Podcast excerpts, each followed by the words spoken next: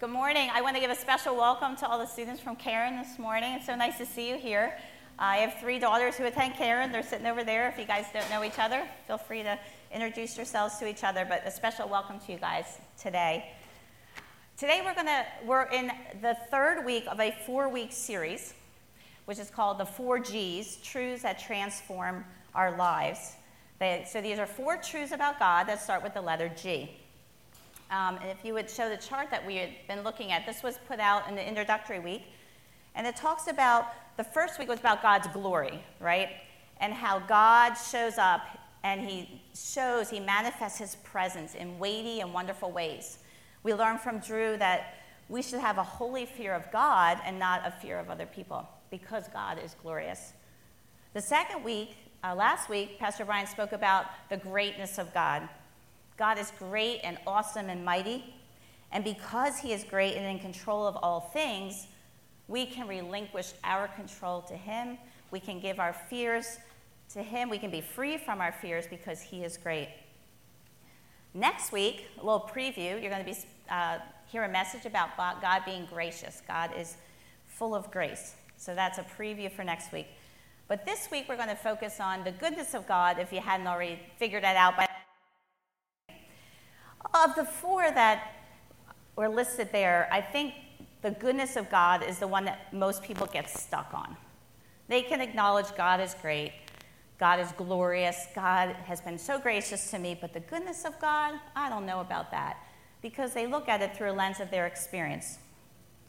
So, because this one is probably the most challenging of the topics, I created a handout because I thought it might be helpful to kind of get our thoughts in order and it might be something you want to reflect on later, so it's a reference for you to take home.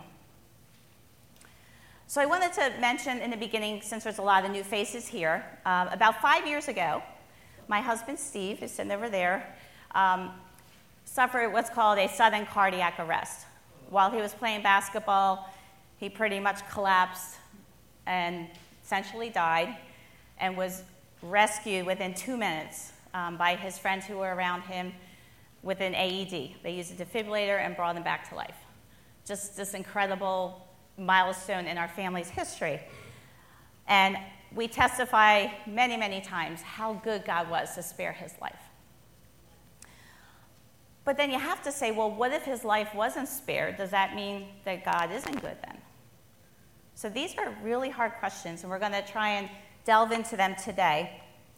We can't possibly cover every angle about the goodness of God today. It's just such an expansive topic. But I hope we can have some really strong, solid biblical truths that we can rest our faith on, as well as encouragement to grow in our understanding of God's goodness. So it's really important that we're first going to establish from Scripture the goodness of God. So if you will look at your handout with me, um, there's going to be some blanks that you can fill in as we go along. And there's kind of two ways you can try and understand the goodness of God. And the first one is that God's goodness is a description of his essential character.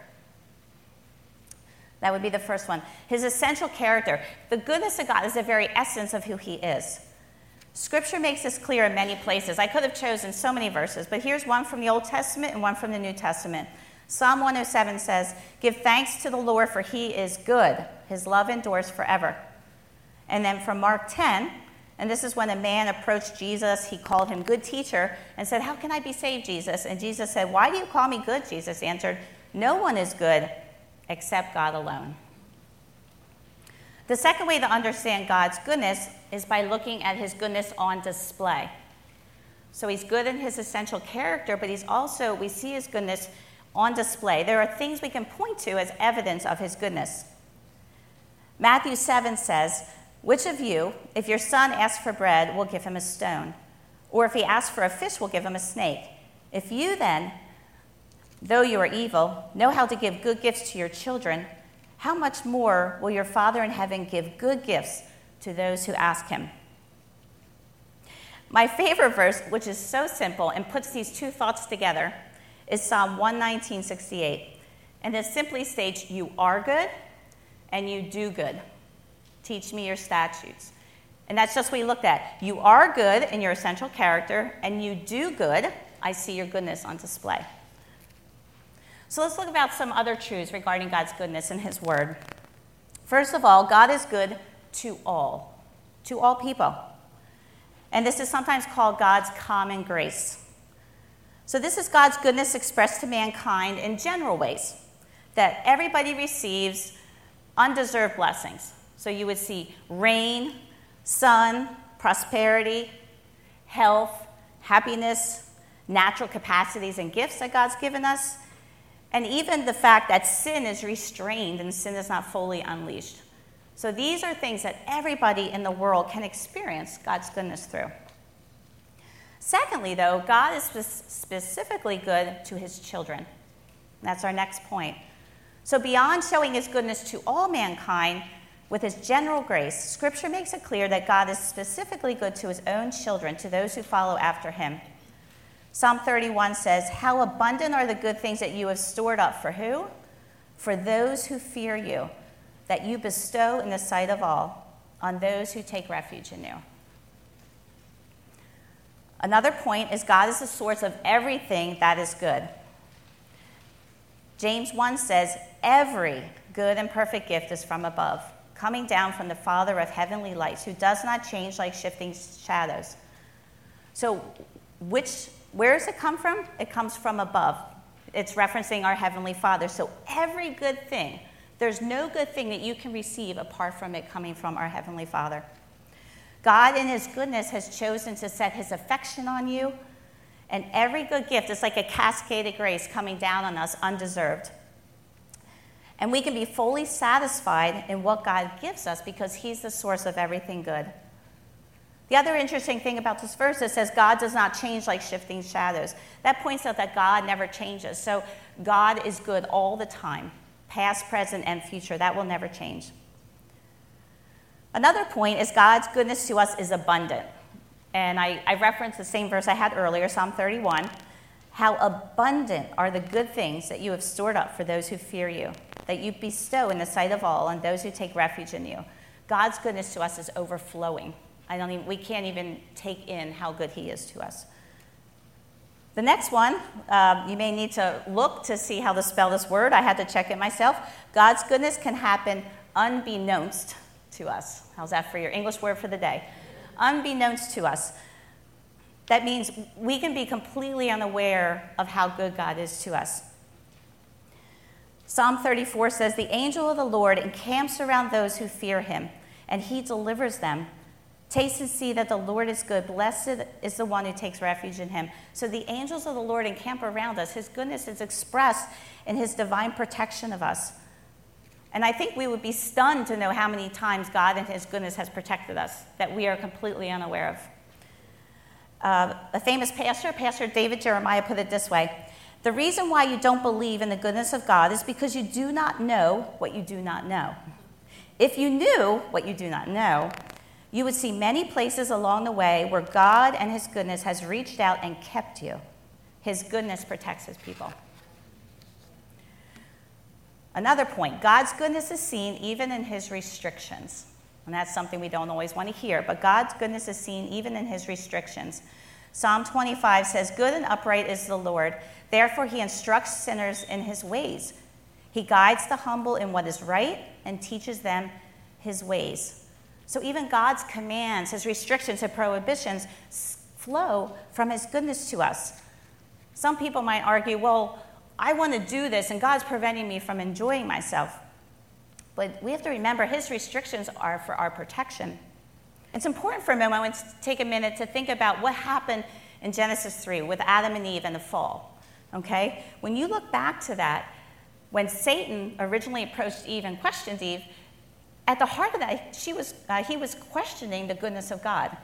He said in Genesis 3 1, Now the serpent was more crafty than any of the wild animals the Lord God had made. He said to the woman, Did God really say you must not eat from any tree in the garden? So, in other words, Satan was incredulous. He's just like, Why would a good God restrict you from such a good thing? So he made Eve doubt the goodness of God. And once she doubted the goodness of God, it was much easier for her to disobey, right? She probably thought, well, if God's restricting me from something that looks good, why should I obey him? So, doubting the goodness of God can have implications on our obedience to the Lord. One commentator wrote this The goodness of God is a perspective from which we can and should view all of God's prohibitions as an expression of God's goodness. Eve did not understand why God forbade it, but knowing that God was good should have been enough. What a good God forbids must be evil, and what a good God commands must be good. And finally, God's goodness is seen in every one of his attributes. God's goodness is seen in every one of his attributes. And this states the goodness of God is a character trait which applies to every other attribute.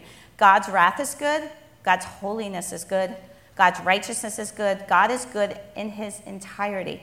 There is nothing about God that is not good. So, again, to summarize in the most simplest of ways, Psalm 119 you are good and you do good. And that's what God tells us in his word. So that's kind of laying a theological framework. Now we need to kind of wrestle with some of the hard stuff. So I think most of us can embrace the belief that God is good in and of himself, in his very essence. He is good. The immortal God who always was, who existed before the world was created, before we were created, fully encapsulates all his attributes, including the goodness of God. So God was fully good before he created anything his goodness transcends time and any circumstance we can face. But with this said, sometimes we face circumstances as believers, or as people, non believers alike, and we question the goodness of God. And we draw conclusions about the goodness of God based on our earthly circumstances. And that's why perspective is key to understanding God's goodness. God's word is really clear. It says God does not he does never do evil, and he never tempts anyone with evil. There are verses to support those statements. God never does evil or tempts anyone with evil. But evil exists, right? But his word makes it clear that he allows evil to carry out his good purposes. And if you want to look into that a little further, look into the book of Job. That's exactly what that is about how God allows evil to carry out his purposes. But for those of us who have put our trust in the Lord, we have an amazing promise in God's word. It's from Romans 8:28, and a lot of you are familiar with this. I have a different version up here. Um, it says, "And we know that for those who love God, all things work together for good, for those who are called according to His purpose." So, if you are a true believer in the Lord, He works all these things together for good. So that's not saying everything that happens to us is good. That's, that's obviously not the case. There are tragedies, there are evil that happens in this world. But what it is saying, that God will work everything, the good, the bad, the ugly, together for our good. He can take the most tragic and evil of things, and from the, his perspective of eternity, he can turn it all around. And, and it can bring glory to him and also be to our personal benefit. The story of Joseph is a classic one, right, in Scripture, about uh, what we're talking about here. I can't go into all the details. There's multiple chapters in the book of Genesis if you want to read through that. But Joseph was one of 12 sons of Jacob, and Joseph was the favored son, and therefore all his brothers hated him. So what did his brothers do? They one day they connived and they threw him in the well and left him for dead. So God allowed Joseph's brothers to throw him in the well and leave him dead, leave him for dead. Then he allowed his brothers to take him out and sell him as a slave to Egypt. Many, and finally, Joseph feels like he's getting his life back together. Things are going pretty well in Egypt for him. And then he gets falsely accused, and God allows Joseph to be thrown into prison for a number of years. So God allowed all these things that seem tragic and evil. But in the end, we see how God used all of that for two reasons. One, to save many, many people from a famine that was happening in the land at the time, and two, to give him an opportunity to be reconciled with his brothers at the end of his life. So he's, uh, it, it's written in Genesis 50. So this is a time when his brothers came to him, not knowing who Joseph was. Joseph reveals his identity. His brothers are extremely sorry and probably fearful for their lives. And Joseph said to them, Don't be afraid. Am I in the place of God? You intended to harm me, but God intended it for good and that's our blank. Uh, I think that's a blank on the paper there. But God intended it for good, to accomplish what is now being done, the saving of many lives. So then don't be afraid. I will provide for you and your children. And he reassured them and spoke kindly to them. So God took all of those really crazy hard circumstances and turned it into saving probably millions of people from a famine and being reconciled with his brothers. So I would imagine during all those years, Joseph must have had times he, he doubted God's goodness, right? Particularly when he's languishing in prison. Like, what is going on here, God, right? But clearly, God worked in his life to give him this amazing perspective, this biblical perspective, that it was God's goodness at work and that God had his purposes to fulfill. So God took the evil that was done to Joseph and he used it for his good purposes. I want to return to a verse that I, I quoted at the very beginning, which is Psalm 107. But we're going to look at the first chunk of this psalm. It's actually quite a long psalm. But what I'm going to talk about here is a kind of pattern that will repeat itself further down in the psalm if you care to read uh, along later. Um, so, Psalm 107, verses 1 to 9, let me read that. Give thanks to the Lord, for he is good, his love endures forever. Let the redeemed of the Lord tell their story, those he redeemed from the hand of the foe, those he gathered from the lands, from the east and west, from north and south. Some wandered in desert wastelands, finding no way to a city where they could settle. They were hungry and thirsty, and their lives ebbed away. Then they cried to the Lord in their trouble, and he delivered them from their distress. He led them by a straight way to a city where they could settle. Let them give thanks to the Lord for his unfailing love and his wonderful deeds for mankind, for he satisfies the thirsty and fills the hungry with good things. So, going back to our most simplest of verses, God is good. If you look in verse 1, it says God is good, and He does good. If you look at verse 8 and 9, it talks about, about God doing good. But it's interesting, if you look between those bookends there, you see all these hard things that the Israelites had to go through. They had to wander in desert wastelands. They were hungry and thirsty. Their lives were ebbing away. They were approaching death. They had trouble, they had distress. So, between God being good and God displaying his goodness, there's all this hardship and difficulty. So, what I want to state is it's against the backdrop of difficulties and even evil that God's goodness is notable and striking.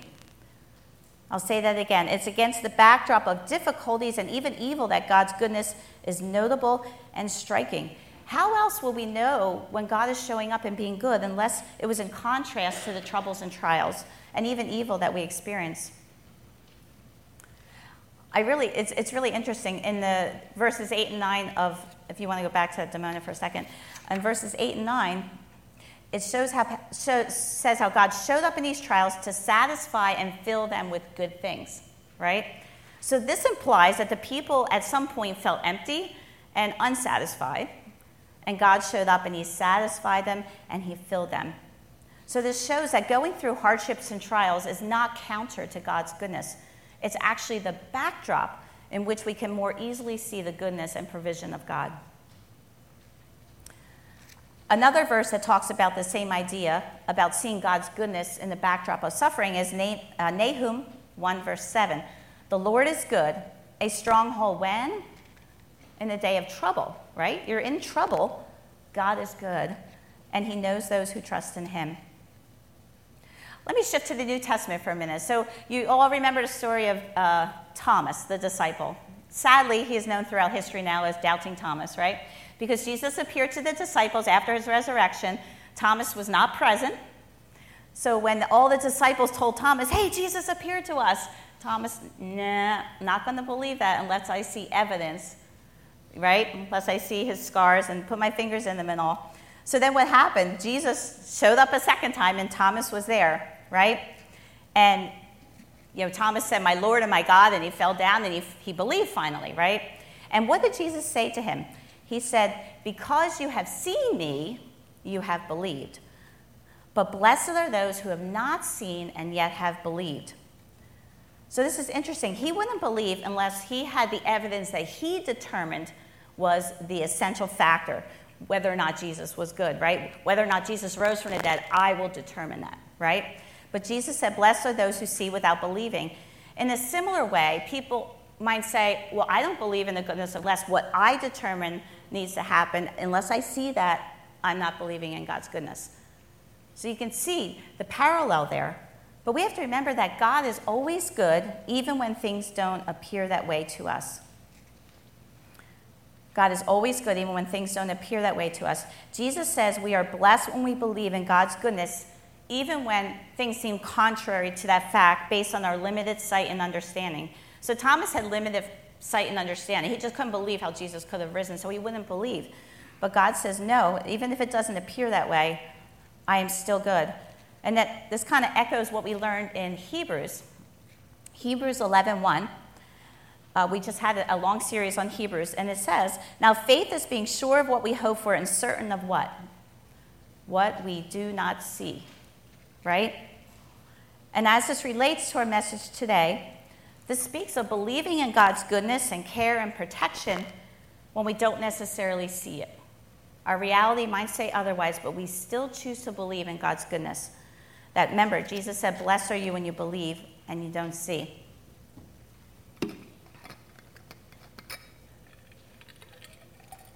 Now, that doesn't mean we won't ever see God's goodness, of course, right? Because we already said in the beginning that God loves to give good gifts to his children, right? So there are times when we will see and experience God's goodness.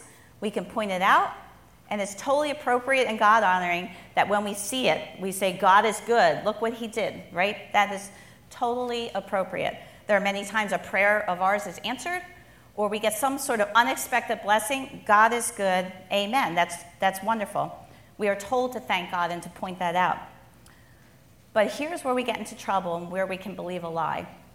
We have to be careful not to conclude the opposite that when my prayers aren't answered the way I want, when I can't see God working on my behalf, well, therefore, God must not be good.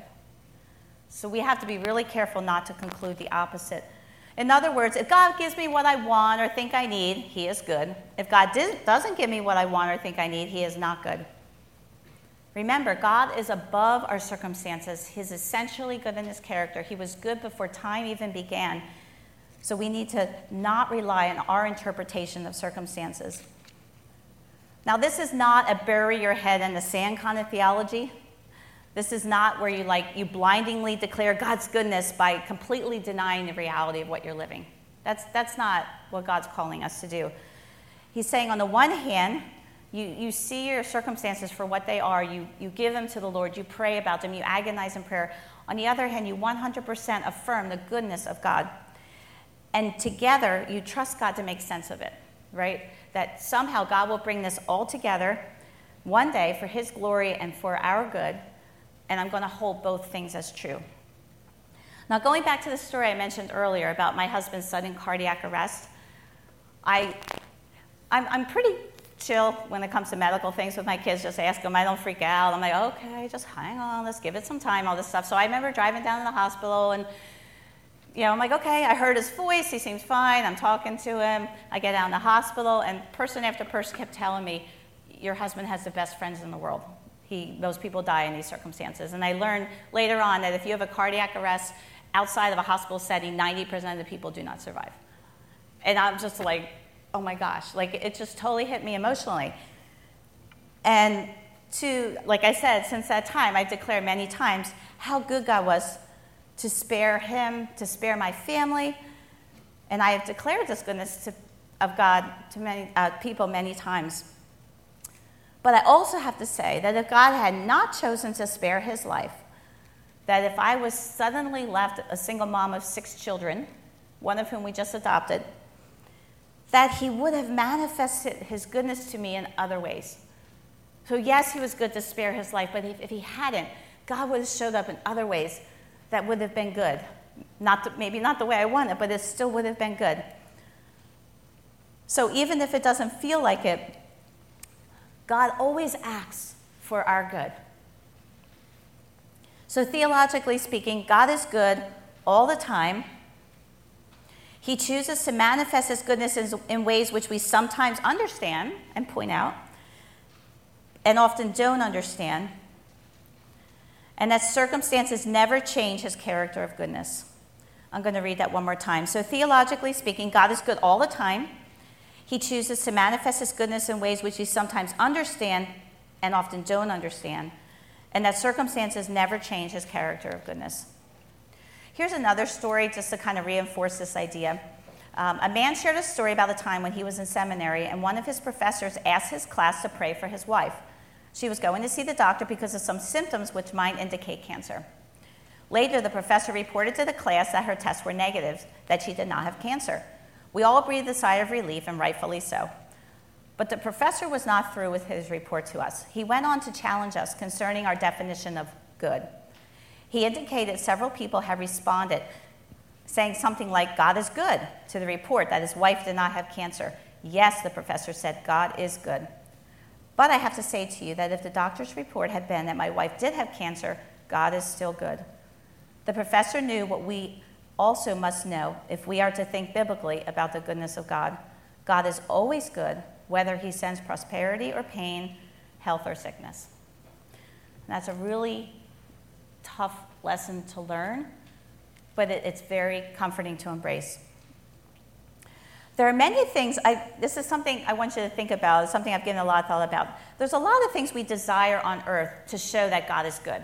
Okay, so a few of them I'll list. We want, oh, I want, we want wonderful health. That would be an evidence of God's goodness to me. We want abundant provision, right? Plenty of financial resources. We want healthy and satisfying relationships. That would prove God's goodness, right? So we think, well, if we don't experience these things, God must not be good. But the irony is, many of the things that we desperately want on this earth are often things that God has actually given to us in eternity. We will have these things. We will have wonderful health. It could be here, but it will guarantee the in heaven, right? We will have amazing resurrected bodies. We may have abundant financial provisions here, but if we don't, it's okay. In eternity, God says we will have everything we need. There will be nothing that we will lack. We desire healthy and satisfying relationships here. Sometimes we have them, sometimes we don't. But in, in heaven, we will have the most satisfying relationships because we will be with Jesus face to face and we will be with people in complete harmony because there's no sin in heaven. That's just amazing. So many of the things we desire on earth are, is actually a God given desire that is sometimes fulfilled on earth, but definitely fulfilled in heaven. But what we do is we get in trouble when we kind of expect or demand them of God now. God is he can use his wisdom and decide what to give us when, right? Out of his goodness and wisdom, he may choose to give us now, but out of his goodness and wisdom, he may choose to wait for eternity. So, how does I can't, I can't really speak for the Lord. His ways are so much higher than our ways. But how does God decide? Like, okay, you know, you pray for something and you don't feel your answers are being, your prayers are being answered. How does God, like, what are His priorities, right? How does he answer prayer according to his priorities and not our priorities. So God's good purposes are twofold. His number one priority is to bring many people to repentance, right? The Bible says that he is patient and he wants many people to come to know him. His second priority is to transform us, his children, more and more into the image of Jesus. His priority is not to make us happy. His priority is not to simply give us what we want or what we think is best. So just remember that His goodness will appear different on earth than it will one day in heaven. But I also don't want you to get the impression that God doesn't care about the hard things that we experience, because uh, that, that would be a false impression. So while his, while his purposes are much higher than ours, he cares deeply for what his children are going through. We live in a broken world, and we need to remember that even though God's goodness is above any circumstances that we face, we can see his goodness and how he cares for us in hardships and sorrows. I love this verse if you haven't heard this before. It's from Psalm 56, verse 8. You keep track of all my sorrows. You have collected all my tears in your bottle. You have recorded each one in your book. We have a good God who cares for us in all our sorrows and afflictions. And remember what Psalm 27:13 says. Perhaps you've heard this verse too. It says, I will remain confident of this. I will see the goodness of the Lord in the land of the living. So while some of God's, the, the things we desire may not take place until we get to heaven, we will see God's goodness on earth. And we need to be on the lookout for that. He will show us his goodness, even in the hardest of times. One way we can definitely see God's goodness in the land of the living is by the greatest gift he has ever given to us, which is Jesus. classic verse, John 3 16 and 17. For God so loved the world that he gave. He gave his one and only Son, that whoever believes in him shall not perish but have eternal life. For God did not send his Son into the world to condemn the world, but to save the world through him. So, out of God's great goodness, he gave of himself. And also, he didn't send Jesus to condemn, but out of his goodness, he sent Jesus to save. This echoes a verse which has become special to me in the last year or so, which is from Romans 2 4. And it speaks so goodly, uh, so beautifully about God's goodness in sending us his son. It says, Do you despise the riches of his goodness, forbearance, and long suffering, not knowing that the goodness of God leads you to repentance? Some other versions say the kindness of God leads you to repentance. So, what does that mean? The, the goodness of God leads you to repentance. When we think about how good God has been to us, how loving and kind and merciful He has been to sinners who have nothing good to offer on our own, right? We've only turned our backs on Him and gone our own way. When we think about how good He has been to people like us, it should drive us into the arms of our good Father. He beckons us to accept the most amazing sacrifice of Jesus on the cross for our sins. And nowhere is God's goodness more evident than in the person of Jesus. This is, this is why we see the stories of Jesus, the four stories, Matthew, Mark, Luke, and John, are called gospels, because the word gospel means good news, right? It says the good news of God's goodness to us in Jesus. So God in his goodness had made possible a way for sinners to be welcomed and forgiven by God, like we saw in our prodigal son series, right? That God in his goodness gave us an opportunity to be made right with God in His goodness, He gave us the ability to receive the gift of His Holy Spirit, who guarantees our salvation and empowers us to show His goodness to others. God's goodness also guarantees our eternal life. So, if you've never trusted in the saving work of Jesus, please hear the following verse that to encourage you to do so Psalm 34 8. Taste and see that the Lord is good. Blessed is the one who takes refuge in him. So, in other words, this verse in the vernacular might be give God a try, put him to the test, right? And lean into a God who never casts away a repentant heart. You will see that he will show himself faithful to you, and he will shower you with goodness in the ways that are most meaningful and the most significant for eternity, in ways that will fulfill his purposes for you. So let's consider um, two points of application today based on all that we have covered. Um, first, we're going to look at taste and see, and we're going to look at just a few more verses beyond that. So let me read that again. Taste and see that the Lord is good. Blessed is the one who takes refuge in him. Fear the Lord, you his holy people, for those who fear him lack nothing. The lions may grow weak and hungry, but those who seek the Lord lack no good thing. So taste and see that the Lord is good in a spiritual sense kind of means try and experience. So David, who wrote this psalm, he's basically saying, don't just take my word for it. Give God a try. Take a step of faith, trust God, and watch for him to show you his goodness in your own life. One person put it this way He is figuratively calling people to take a bite, to try for themselves by their own experiences, and find out exactly how satisfyingly good God is. So ask God to open your eyes to see his goodness everywhere. If you look at Psalms, Psalm 33 5, it says, He loves the righteous, he loves righteousness and justice. The earth is what? Is full, full of the goodness of the Lord. And how narrow sighted we can be to say that we really don't see God's goodness in our life. I also like the idea that taste and see that the Lord is good is not just a spiritual truth. But it's actually literally true. We can experience God's goodness through the five senses that God has blessed us with. Just think about a few of these things. Our sight. We can feast our eyes on His creation, right? We see these amazing vistas, and we can, it just screams out God's goodness and creativity. Think about our ears. We can hear the rolling thunder. We've heard a lot of that lately, right? With the, with the heat and humidity. We have the ability to distinguish one bird from another. We can sometimes, when we're, we're dead asleep, we can hear something to alert us to protect ourselves. Amazing sense of hearing.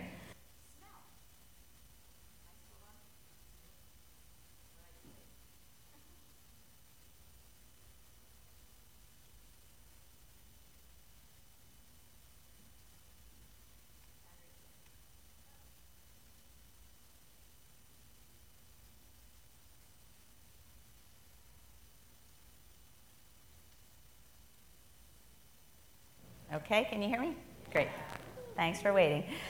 Uh, smell. We can smell our favorite dessert from childhood and instantly be, recall amazing memories, right? We can smell something burning to alert us to danger. God gave us the taste, uh, the sense of taste, right?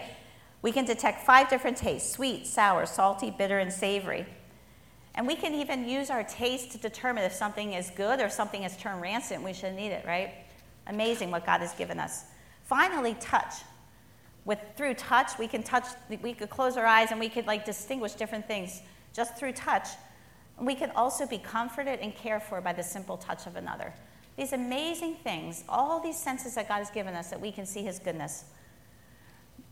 Now, go, um, at the end, it said, taste and, if we taste and see that God is good, twice it says, we will lack no good thing. So if we trust God and we ask Him to show us His goodness and to trust Him when we don't, it says we will lack no good thing. Now, there'll be times in our life when we think there's something good that we should have, and God's saying no to us.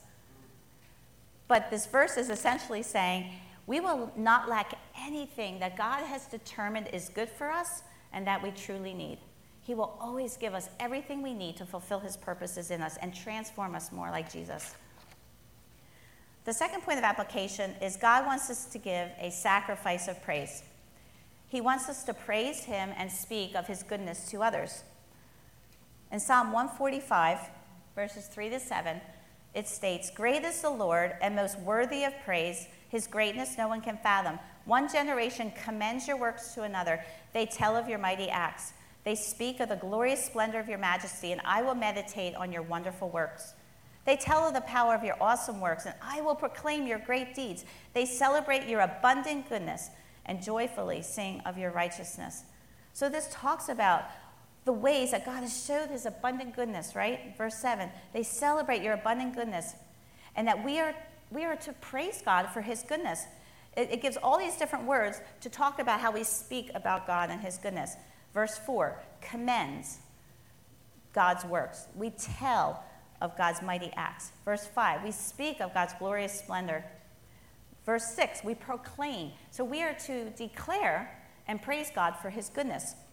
So it's, it's, it's very fitting when we see God doing something, we praise God for his goodness. But when I'm talking about a sacrifice of praise, I'm thinking about something a little different.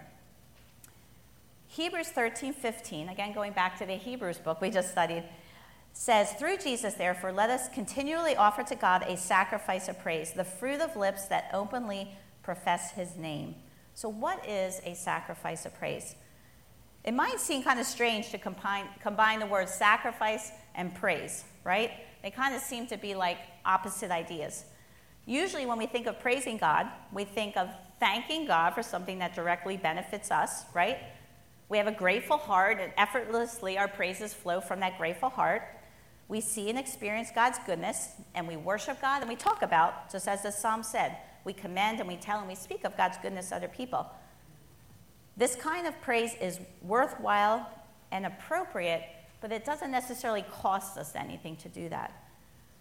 But a sacrifice of praise um, is put this way by a commentary, commentator. I really like it. He wrote, There are those times when God does not come through the way we thought he would. The medical test comes back positive. The spouse wants a divorce. A child is wayward. The mortgage company calls in the loan. God seems very far away, and praise is the last thing bubbling up from our hearts. We can't see his goodness, and circumstances scream that he has forgotten us. And this is where it comes to the handout. To praise God in hard circumstances requires personal sacrifice. It takes an act of the will to lay our all on the altar before a God we don't understand. When we bring a sacrifice of praise, we choose to believe that, even though life is not going as we think it should, God is still good and can be trusted. And that's what a sacrifice of praise is, is a personal sacrifice, an act of the will where we choose to praise God for his goodness despite how things appear. So let me give a, a personal example of what a sacrifice of praise might look like um, when it costs something to declare God's goodness. Uh, as many of you know, I, ha- I, have had two sisters who have passed away young from breast cancer. At the end of both of their lives, they were strong believers who had to wrestle with the reality that they would likely die young. They saw the end coming, right? So you might think, well, how could they keep believing in a God who would allow such a thing? How could they still believe that God was good even in the face of death? And I believe my sisters knew what Peter knew. Do you remember when Peter was said, Are you going to stop following Jesus too? And Peter said, Lord, to whom shall we go? You have the words of eternal life. We believe and we know that you are the Holy One of God. My sisters knew that their only real hope for eternal life, for salvation, their, o- their only hope for anything that truly mattered in this life and in the life to come, rested in Jesus and his victory over sin and death. And with this knowledge, both of them offered up sacrifices of praise. My sister Charlene, when she was laying in the hospital about a week before she had died, she had her arms raised high, worship music pray, playing, and she's singing out loud and praising her God, tears flowing down her face, praising her good God who offered her true life beyond this life. My sister Andrea also offered a sacrifice of praise in this very room, literally in this very spot where I'm standing. About 11 days before she died, we had a gathering of her friends and loved ones here. And she stood here with an oxygen tank supplying her, you know, air to breathe, and she praised God for his goodness to her despite her physical decline. That's a sacrifice of praise, to praise God in the face of what just looks unbearable. Who but the most wonderful, amazing, awesome, and good God could fill someone with such faith at the end of their life? Truly, they both offered up a sacrifice of praise to God. In preparation for this message, I listened to uh, a message by a man named Jack Graham. He spoke about the goodness of God, and he said this one quote I want to give him credit for because it, it stuck with me. He said, We ought to be walking around not like a question mark, but like an exclamation point. And that, that really stuck to me. Rather than focusing on our questions, we should be focusing on our praise of God who is good. And we should be joyful Christians who praise God no matter what. So, to wrap it up, this message of the goodness of God, it may not totally satisfy you. And that's because we don't totally understand God's ways, right?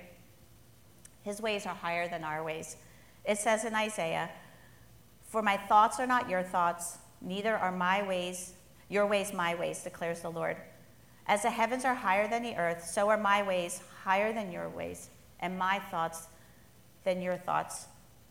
So you have to ask if we could understand everything God does, what kind of God would we be serving? He would be totally reduced to our level, right? But God is so amazing and great and glorious and gracious. All the things we have been studying, His ways are higher than our ways. We need to keep coming back and affirming our belief in God's attribute of His goodness, His essential character. And God is basically saying to us, and this is the last point on your handout, and I'll give you a clue every blank is the word no. God is basically saying to us, I know what I know.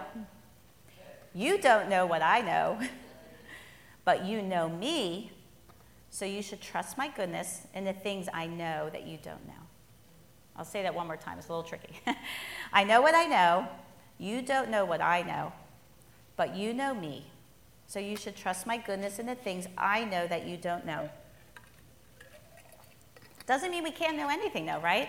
What we can know is that God is good, and knowing and believing this in faith will help us trust Him in the circumstances that are just incomprehensible to us.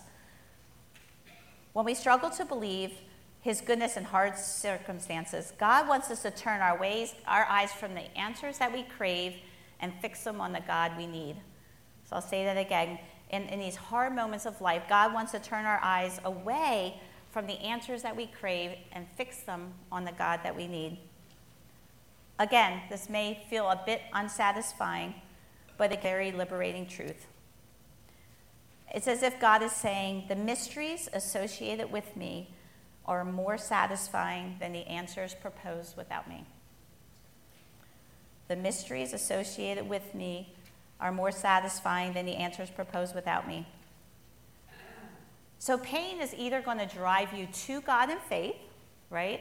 Or it's going to drive you away from God in pride, thinking that you know better than God. There, really are two choices, right? Pain will either drive you to God in faith or away from God in pride, thinking that you know better than Him. And it's our choice how we handle that. We are to come humbly to God, ask God to make us content in not knowing, and surrender our circumstances to Him in faith. If we do this, God will receive much glory when we trust Him and His good character. Life is hard. We all know that, right? It doesn't come in neat little boxes for us to understand. We can't process everything we experience. But let us together trust the good God who knows the end from the beginning. And if you could say this with me God is good. God is good. Thank you. Let's pray together. Dear Heavenly Father, together in prayer, we want to thank you for how amazingly good you have been to us. You have saved us, you have removed our sins from us, you have delivered us from the evil one, you have called us into your heavenly kingdom as sons and daughters of the King. How good you are to continue to change us more and more into the image of our Lord Jesus. How good you have been to us to place your Holy Spirit inside of us guaranteeing our salvation and empowering us to carry out your good purposes in this world. We praise you, Father, for satisfying our desires with good things. We praise you for withholding no good thing from those who follow after you. We thank you that any good and perfect gift in our lives has come from your hand and from the Father of lights who does not change and is always good.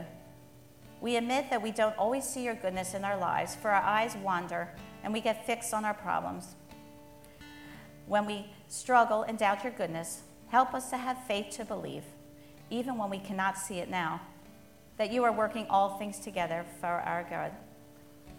Help us in our weakness, Father, to declare your goodness. May we tell of your goodness to others, not fearing their response, but pointing them to our good Heavenly Father. May your goodness to us inspire us to live lives of gratitude and service to others. Thank you for your patience, kindness, and goodness which provide the opportunity for more people to repent and become your children. And thank you for the hope of heaven, a place where your goodness is on full display in ways we can only imagine. Thank you for a place where every tear will be wiped away, where sin is completely removed, where bodies are fully restored, where relationships are healthy and pure, where every provision is fully provided. How good you are to us, Father, both now and forevermore. Amen.